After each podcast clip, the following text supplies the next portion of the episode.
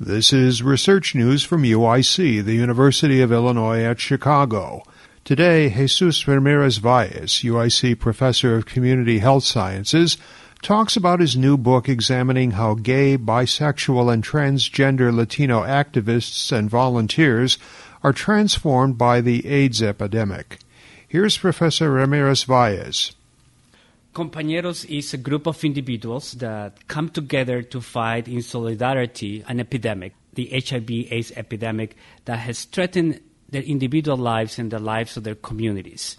They fight an epidemic, HIV, that is more than a virus and the deterioration of health. It's actually two major forces that fuel this epidemic. These groups of individuals come together to fight the epidemic by fighting racism and homophobia and in the process, they change themselves. More generally, Compañeros tells us what it's like to be an activist and a volunteer, what it's like to get involved in community affairs. In this case, we're talking about Latino gay men and transgender individuals, but it speaks to the broad idea of getting involved in the community, not only to change major social forces that shape our lives, but to change ourselves, to get connected with others, and in the process, become better individuals and better citizens.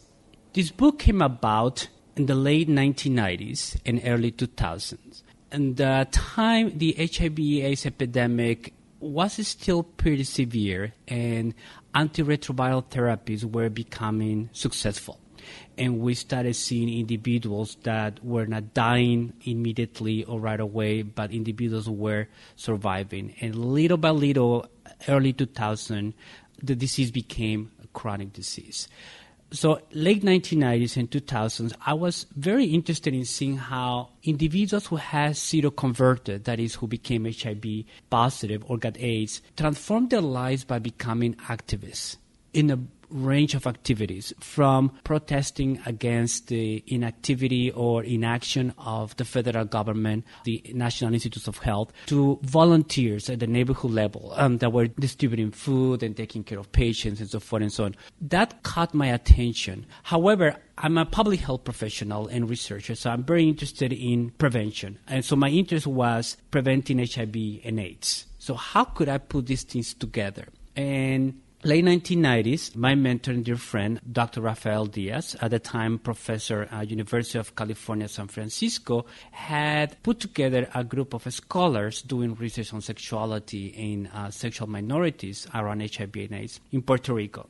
And during a break, I was telling him about this new project that I wanted to start. But I was struggling on how to put it in the context of public health in a meaningful way that had actual implications for us to do something around prevention and treatment. And at that point, as I was telling the story, he said, Well, you know that being involved as a volunteer, as uh, an activist, has some positive effects in your self esteem, decreases depression, improves many health outcomes and bam, that's what it was. And so that's how the idea of Compañeros was born. Compañeros is a rich account of the life histories of individuals. I'm interested in the life histories because they provide the voices of individuals and their subjective experiences. In this case, we see how activists, how a Latino gay man in California or in New Mexico or in Chicago was born, race, how he and she, as a transgender person, learn and acquire a social consciousness about changing society and do something to change the social forces, and then eventually becoming an activist. The life history was interesting to me also because the voices of Latino gay men in the AIDS epidemic have not been heard. In many instances, have been distorted. So I wanted to contribute to the AIDS movement by bringing the voices and experiences of activists who are of Latino descent, Latinos who are gay, bisexual, and transgender. In the process of writing this book, I was concerned about how to reach a larger audience because I felt the life histories of these individuals, these compañeros that I had met primarily in Chicago and San Francisco, but through my life since my work in Latin America, they were very powerful. And I felt uh, a sort of responsibility to share them with a larger audience. As an academic, I was concerned that my audience would be reduced to other academics. A colleague of mine, yet another colleague, um, we're going to a conference in a flight, and she, we were catching up with each other, and I was telling her about my struggle in the middle of the book and how difficult it is and how lonely it is and I was worried about not reaching a large audience. And she said, why don't you do a play, like a theater play? And uh, immediately when she said that, I said, no, a film. How about a documentary? So at that moment, the idea of Tal Como Somos, Just As We Are, which is a documentary film, was born. And what happens is I connect with a producer and director uh, from Juneteenth Productions, a local Chicago production company.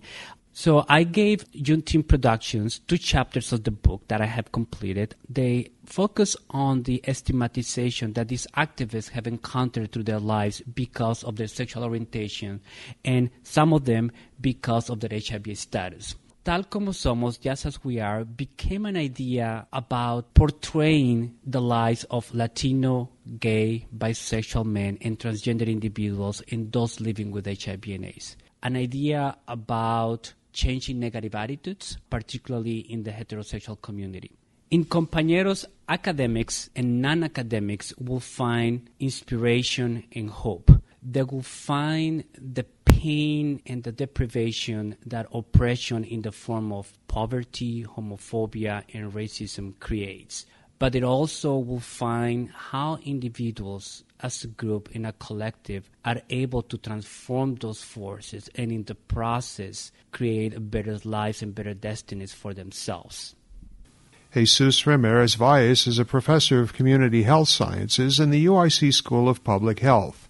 For more information about this research, go to www.news.uic.edu, click on News Releases, and look for the release dated October 5, 2011. This has been Research News from UIC, the University of Illinois at Chicago.